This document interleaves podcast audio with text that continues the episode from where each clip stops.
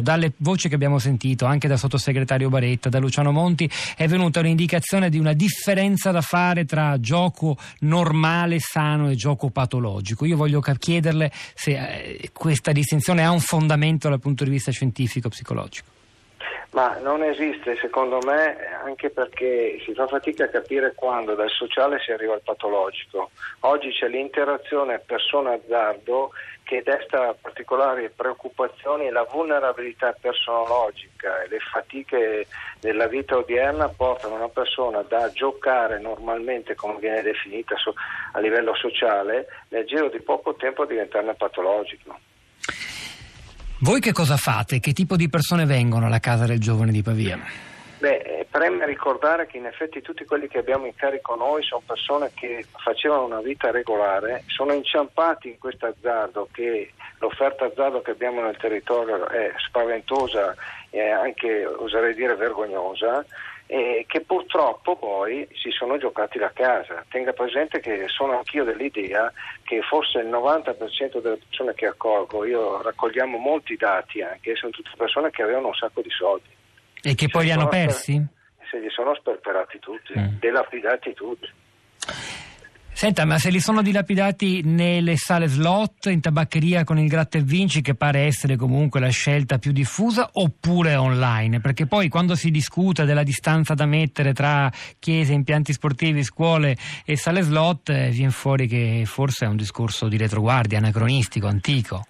Ma guardi, i dati che ha dato il Politecnico di Milano sul su gioco online eh, di, di, testimoniano che il gioco online non sta crescendo, a differenza del... De, No? Di quanto, no, di quanto buttano in proporzione sempre eh, i nostri italiani in azzardo dentro le macchinette dei tigratti e vinci, dentro i 10 e l'8, dentro i locali fisici che abbiamo disseminati nei territori.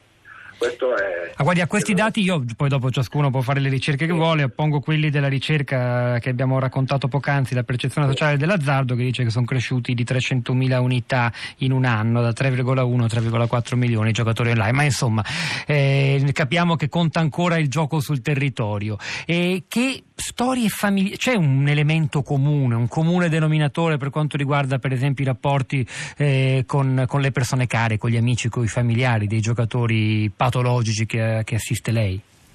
Beh, il, se non ci fossero gli affetti attorno a un giocatore patologico, purtroppo non accede alla cura. Infatti questa situazione di dipendenza da, proprio da eh, richiamo la dicitura eroina del terzo millennio eh, mette in crisi anche la clinica. Oggi faticano ad accedere alla cura perché questi soggetti non si sentono malati. Mm. Chi si ammala spesso sono chi sta attorno al giocatore e sono addirittura in media dei dati che noi raccogliamo su 320 soggetti accolti, eh, sono 6, 5 o 6 persone che rischiano di ammalarsi attorno a un giocatore.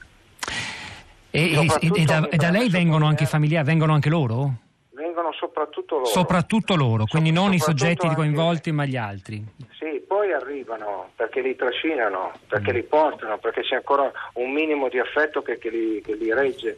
Eh, e lei riesce a convincerli che c'è un problema? Si riesce o è difficile? È un lavoro che infatti come dicevo mette in crisi la clinica perché noi stiamo andando anche nelle case dei giocatori del teatro, eh, stiamo ascoltando soprattutto la sofferenza che vivono i, i nipoti, i, i, i, ragazzi, i bambini che vivono nelle famiglie.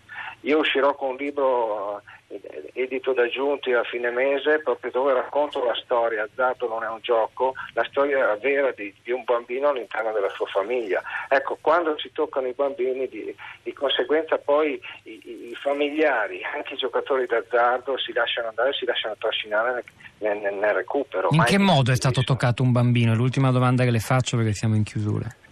Notte lui ha scoperto che suo padre è un giocatore d'azzardo, che ha tentato il suicidio, che la mamma lo voleva cacciare fuori casa, che non c'erano più soldi per il riscaldamento, per la messa scolastica e per andare avanti in quel sport per lui preferito che era, aveva iniziato a giocare a tennis.